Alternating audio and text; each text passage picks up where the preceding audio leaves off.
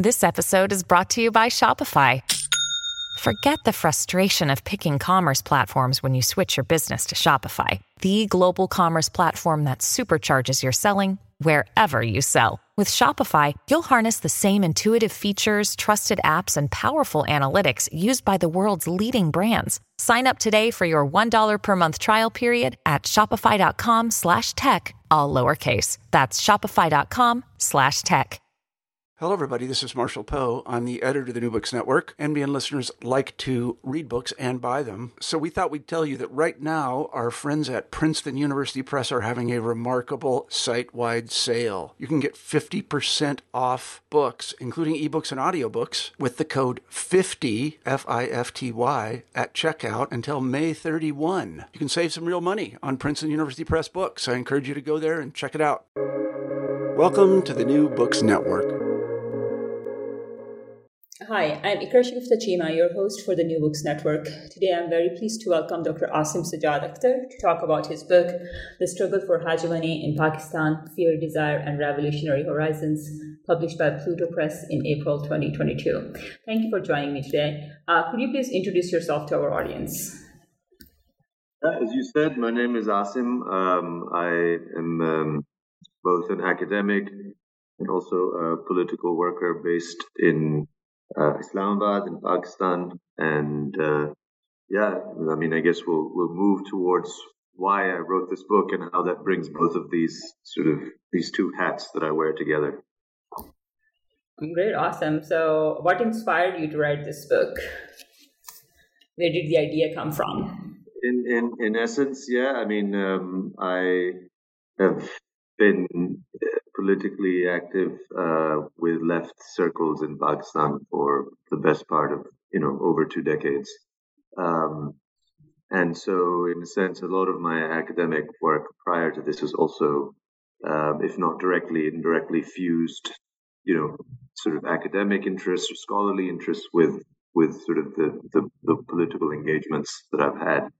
Um, this book is, in a sense, a more direct assertion or you know sort of really speaking to that particular question of how to think about um, what what what I call the political in Pakistan um, with a view to um, also articulating or being able to think or being able to offer something resembling you know some kind of skeletal political theory um, which involves a doing of politics as well rather than just sort of you know like big man analysis or mm-hmm. sort of the standard often the standard themes like civil military or or other similar themes that dominate um, you know scholarly discussions. Right. So how would you introduce this book to our audience?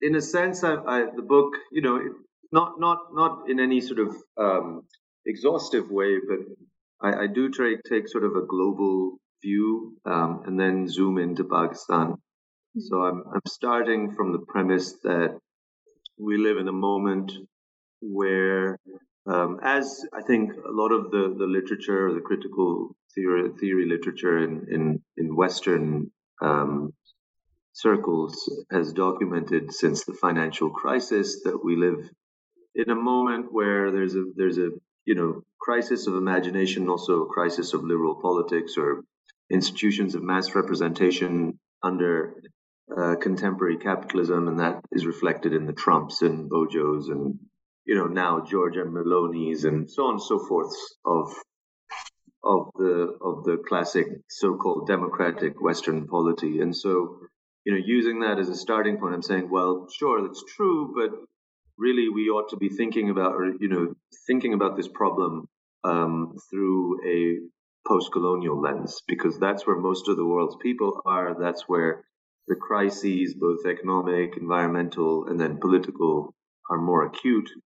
Um, so, so in sense, in essence, I'm trying to, to use Pakistan not as a case study because I don't think there's enough there for it to really be a meaningful, you know, theory from the South sort of story. Um, but I'm definitely constantly going back between Pakistan's specificities and sort of this global moment. And then you know, more specifically, also bringing in what I think to be the more um, um, relevant comparative context, or not the mo- not the, the relevant, but the, the, the most similar context, which is the rest of South Asia and then sub-Saharan Africa. So yeah, in a nutshell, um, it's a story about Pakistan, but also a story about the world at large. Great, thank you for explaining that. So, your work often engages with hegemony as a concept. What makes it a useful concept uh, for a critique of global and local structures, and how has your approach to this concept or your understanding of it changed over time in Pakistani context?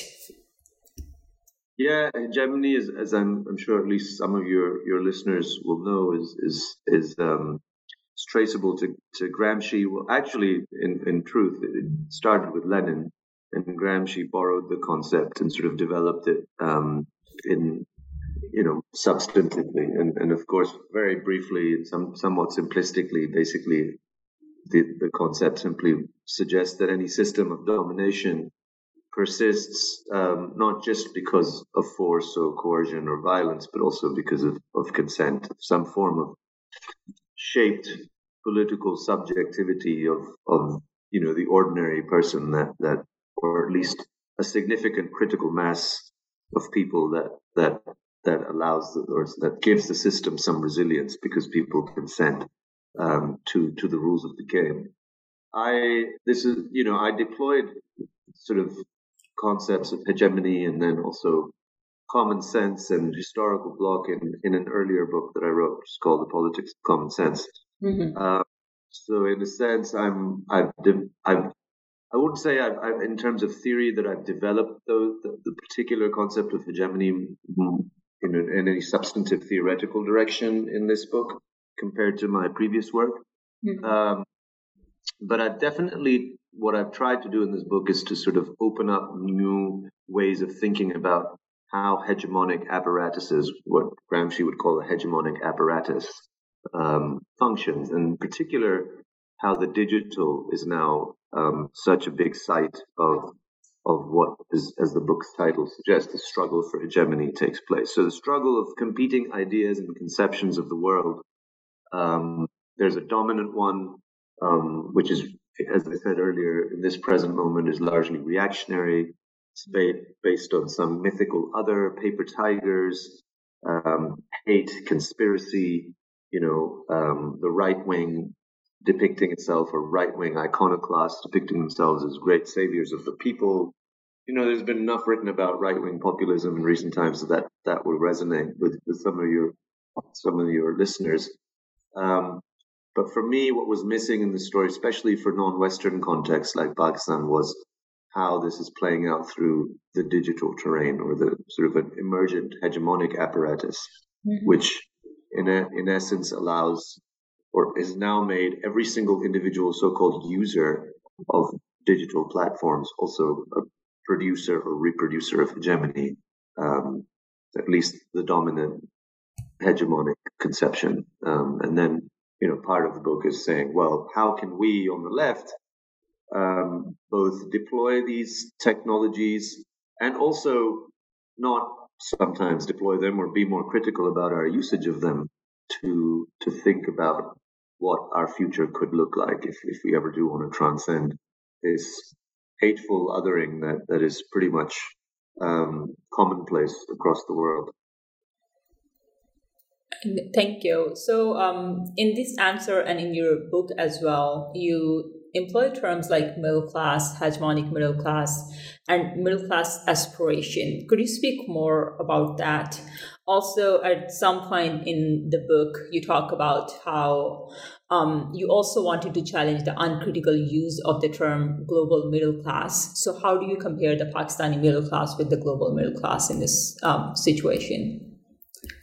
Yeah, I mean, the middle class has been talked about a lot, right, in the age of globalization. You know, the the, the, the sort of mythical stories of India and China, as we know, have a lot had a, had a lot of global currency. You know, this hundreds of millions of strong middle class rising through the ranks and you know breaking out of poverty, etc., etc. Of course, there's there's certainly some truth to those to those depictions, but what I am doing in this book is actually not I'm not actually using or actually even claiming to talk about the middle class. I'm actually um, repeatedly, I try, I hope it's clear, but I try to suggest that this is an ideological category. And I'm interested in thinking about this as an ideological category. That is, in some ways, the object of my analysis. So I'm tracing hegemony and these digitalized hegemonic apparatuses through the subject of the, the so called, and I say so called right. middle class because the, the mythical story of this rags to riches rise of you know hundreds of millions of people is mm. is both true but also untrue, right? And that that's part that's the part that I'm wanting to to highlight that the untruth of it, right? The the dark side of of neoliberal globalization, which of course is no longer as as hidden as much as it was up till let's say at least in Western polities until the financial crisis, and frankly speaking, it, it's only hidden in our political and intellectual mainstream in countries like Pakistan. Um, if if you were absolutely stubborn and refused to look, mm-hmm. because otherwise you could see the ruins of neoliberalism everywhere, right? You know, land grabs and grabs of nature, as as we as we've just experienced this summer, um, the rapacious effects of, of of of climate change and and and capitalist development writ large. Um, and you know, even India, for instance, we there's been again in the news in recent days, and I mentioned this in the book as well when when I finished the manuscript a year ago that through COVID, like up within a year or so of the pandemic, like hundreds of millions of, of Indians literally fell through the cracks and were back below the poverty line. So this whole idea of the middle class is really what I'm wanting to to interrogate, to critically interrogate, rather than map the middle class per se, right? Rather than say, okay, this is what the middle class constitutes. These are its fractions. I mentioned some of that to the extent that it aids the argument, right. but certainly not an exhaustive mapping of the middle class. It's more like a critical um, deconstruction of middle class ideology. Mm-hmm. Yes, definitely. And I think uh, that is very clearly outlined in the book as well. So, um, how do you view the middle, uh, middle class hegemony in terms of the dialectic of fear and desire and its relationship with state nationalism in Pakistan? Yeah, I mean, briefly, just before I, I sort of articulate that, it might be useful for me to just clarify that I, I start initially in the book by noting that you know, insofar as middle class ideology is is one of the major pegs of contemporary hegemony, mm-hmm. um, and and as you say, I, I, sort of use these conceptual terms of fear and desire to, to articulate that. But there's a long there's a long genealog- genealogical sort of story here, right? Sort of this idea again, a rather misleading idea of the middle class has, has persisted, has been at the center of the political in countries like Pakistan since the colonial period, right? Macaulay's children.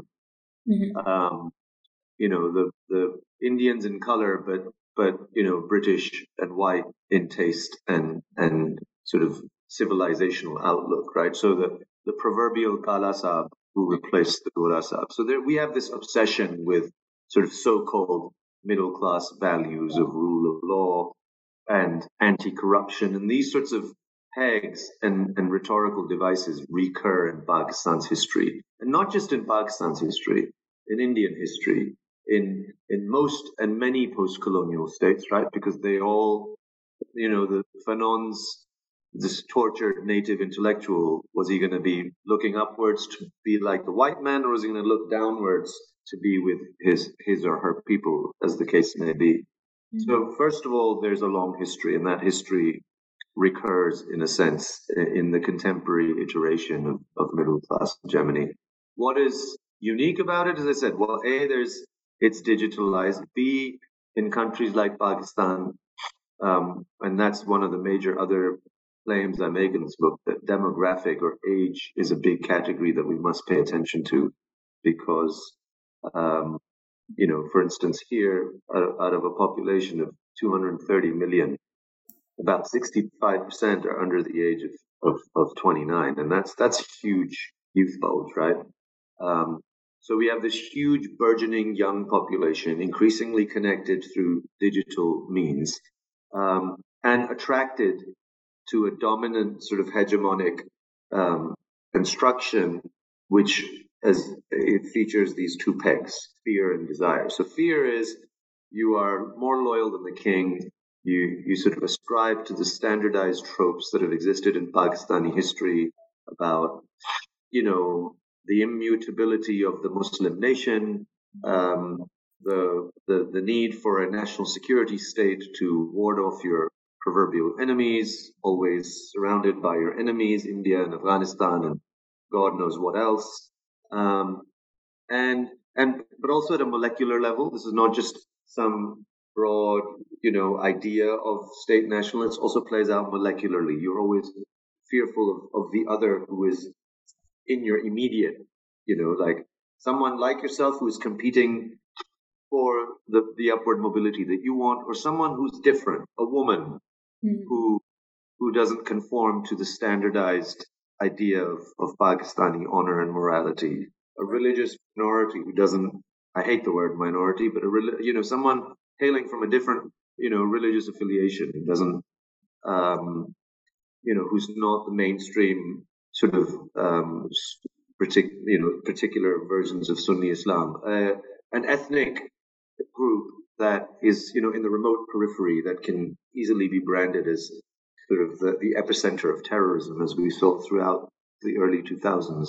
Mm-hmm. Um, and then there's, so there's fear on the one hand, and then there's desire. Desire is upward mobility, it's conspicuous consumption, it's malls and plots and gated housing schemes, it's leased cars, all of the things that, you know, we saw with, you know, the success, so-called success years of neoliberalism in, in, in most countries of, of the non-Western world, where cheap credit, um, you know, underlie these huge consumption booms and speculative bubbles in real estate and stock market. Um, so yeah, so in a sense, um, there's a there's an older story, you know, tropes that of you know rule of law and corruption and and, and rationality and the classic colonial sort of modalities of the the poor educated masses and the enlightened sort of middle class and and, and that playing out in in the contemporary period, you know, um, under under the the broad structural conditions of neoliberal accumulation. Thank you. Uh, so your book, and you know, in your answer to you talked about the number of youth in Pakistan. Um, the book, even though it is more descriptive than it is prescriptive, um, still, would you like to speak a little to the future of youth in Pakistan? How do you view that? What do you understand of it, or? Well, I mean that's part. That's the other hat, you know, um, of being politically active and working with young people for donkey's years. I mean, I'm also still quite young, but that's a different matter. Um, but really young people, um, and sort of convincing them to be part of, you know, or to to to, um, you know, sort of to be part of, a progressive tradition of politics, which does have a long history in this country, albeit very suppressed. Mm-hmm. Um, and you know, in a sense, what I'm saying is that the the immediate, the present moment is certainly not one where we can be feel very optimistic. Um, sort of like in Gramscian terms, it's the pessimism of the intellect that prevails in our present moment. But there is always a basis, especially for people who are politically active, to to, to also, you know, to, to, to counterpose the pessimism of the intellect with its dialectical other, which is the optimism of the will. And to imagine that there will be and there can be um, sort of again a hegemonic conception which is distinct, which is um, which which which is which is not based on and and I think to an extent what I'm trying to argue is that neoliberalism is a you know in the West this is now an established fact that neoliberalism has had its had its day right? And I think the rise of, of the far right is basically it's on the ruins of neoliberalism. It's because the liberal center um, you know the Blairites and the Clintons and you know subsequently the Obamas and the um, and so on and so forth, were were were sort of holding up a fort that was ultimately was was was was in a state of collapse. Now, what's happened in our part of the world is that you know, we've seen something not dissimilar, right? Where you have like the center, the centrist parties, which keep coming back to power on, on the on the back of, of military support, which is like the People's Party and the Muslim League and so on and so forth. And then because this is a system that continues to lurch from crisis to crisis, mm-hmm. um, then you see the emergence of sort of so-called a new player, a third force, right? Who depicts himself as the man of the people. So our Imran Khan is like the parallel to like um, the far right um, in other parts of the world. So what I'm basically suggesting is, well, a we have to acknowledge the story and sort of swallow this bitter pill and not beat around the bush. Let's not pretend that this is there's no organic element to this. There are young people mm-hmm. who have grown, come of age under the era and under neoliberal globalization. They are connected, and and they are moved by and support and they support individuals like Imran Khan. Not all of them, not universally, but a significant enough segment of our young population that we must sit up and take notice.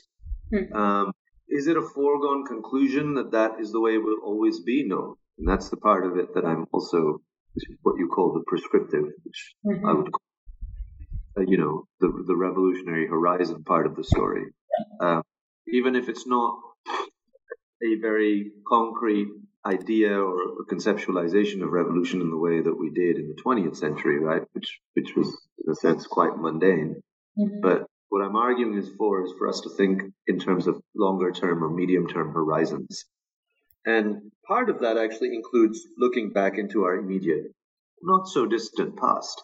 Mm-hmm. You know, a past of of significant, you know, internationalist sentiment in the era of decolonization and immediately afterwards. And that even in a country like Pakistan where the left was criminalized, that, that existed. You know, in the 60s into the 70s, there was a very strong organic left wing upsurge that involved, you know, the proverbial peasants and workers of the world, but also young people in general. Um, and that is a history that I think a lot of young people in this country are simply not clued into, right? There's Zia's generation. So their, their world starts from a worldview that was shaped um, by you know the, the dictatorship and what followed.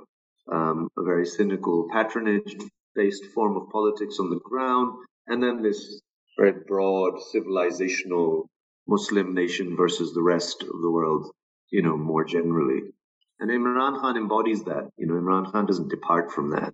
So, in essence, it's about deconstructing the, the immediate past and the present, reviving um, some of the imaginaries that existed in the age. And, and I think it's interesting, right, with the climate change, and this might be slightly off topic, but what's happened with the floods and the upcoming COP27, right?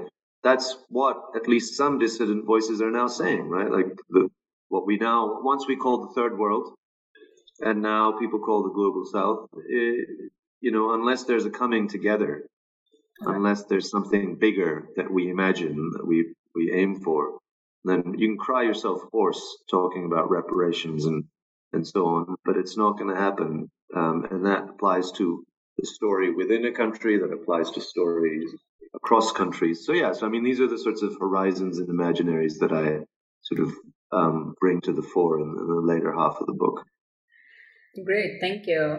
Um, at one point, you talk about Pakistan's space in the global imaginary in comparison with India and Bangladesh which I found fascinating. Uh, could you speak a little bit about that? Yeah, I mean, I think it was just a reference to that, you know, in the early 2000s, again, like what I would say is the high point of sort of the global neoliberal ideological offensive, you know, there's global middle class and so on and so forth. I mean, at that time, in fact, early 2000s, it was India and let's say Bangladesh. So in Bangladesh has this, you know, very for me, highly overstated, you know, feminized textile manufacturing miracle story of women being at the forefront of, you know, and a society that is exporting and that's succeeding. Um, on the other hand, there's India, this pharmaceutical hub, this hub of like, you know, the Bangalore software sort of miracles and all those mi- miracle stories, right? Of how this middle class can be feminized, it can be whatever, but it's basically that again that middle class ideology story. Mm-hmm. At the same time, Pakistan was, of course, hub of global epicenter of terrorism and and you know this this problem child that sometimes is with the West, sometimes is playing a double game with the West. Mm-hmm. And that was, in fact, that was sort of the scholarly fashion to view Pakistan through that lens. But what I was actually trying to suggest through, basically through pretty clear and present statistics, is that Pakistan was also having its, you know, was was a neoliberal economic haven, where again this this this so-called middle class was being um, was was in a sense being produced by by you know trade and financial liberalization, a cheap credit, by real estate bubbles, you know, by remittance money from rich Pakistanis coming in um, from abroad, which of course was a big trend when right after 9/11, when a lot of money out west was was in danger of being held up or or sort of checked and, and inspected.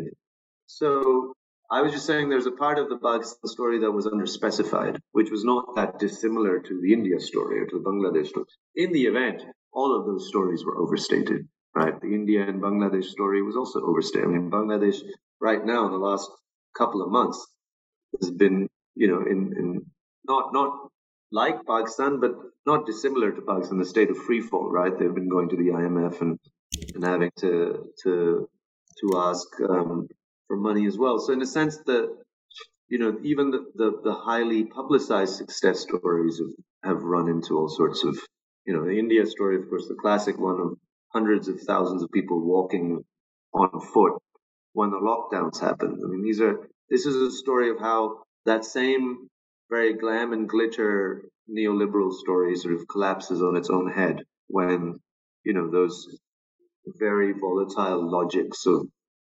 accumulation um, are interrupted for whatever reason. And so, yeah, so I was just noting that, you know, what the mainstream tended to focus on in Pakistan was, you know, reflection of the security centric discourse that dominated scholarship rather than the fact that no such similar story to India and Bangladesh existed. It did exist, people just didn't focus on it.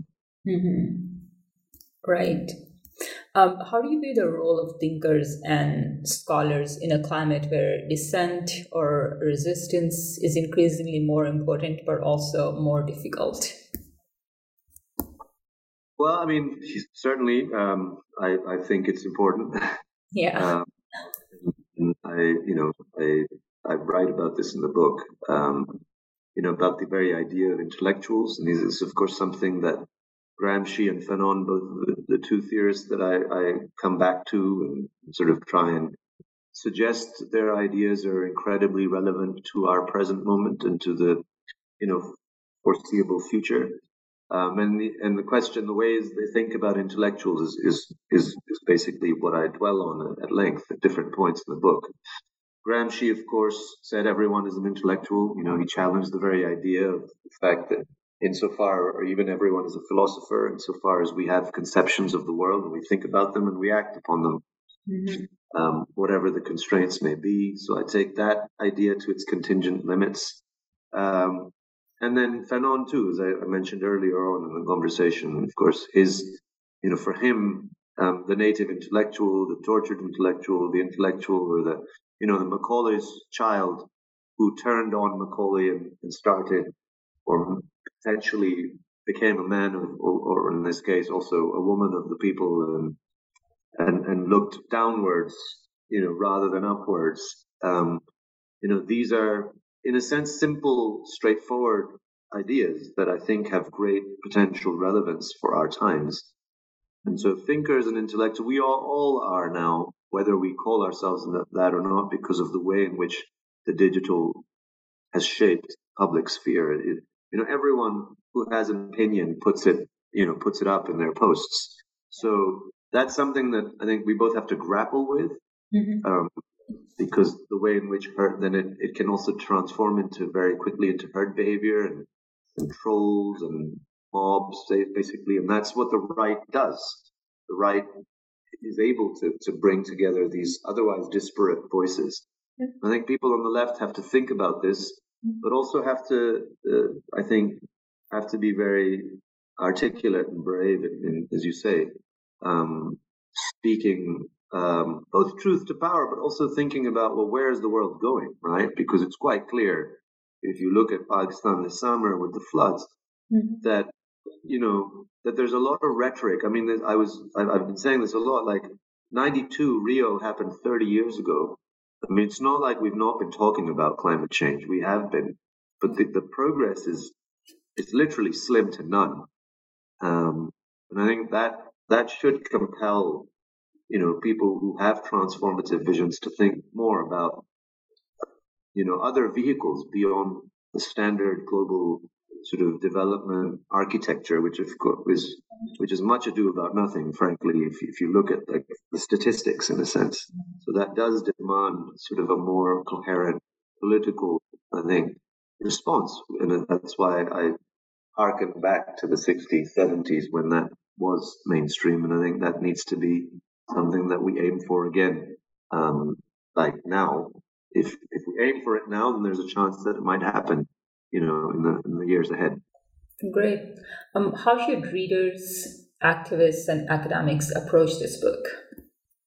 I, I think that I would like, I mean, would, what I would like is for people to see that I'm not trying to answer every big question. I mean, there's a lot of big questions that I pose. Right. I'm not trying to answer them. I'm just insisting that we talk about these questions. Mm-hmm as far as academics are concerned, to take forward some of those debates, challenge what I'm saying, to to to develop the themes, because I do do a lot of different things, and, and I was and perhaps don't develop that those themes. You know, I have a whole chapter on the actual forms of of accumulation and expropriation of nature in Pakistani peripheries.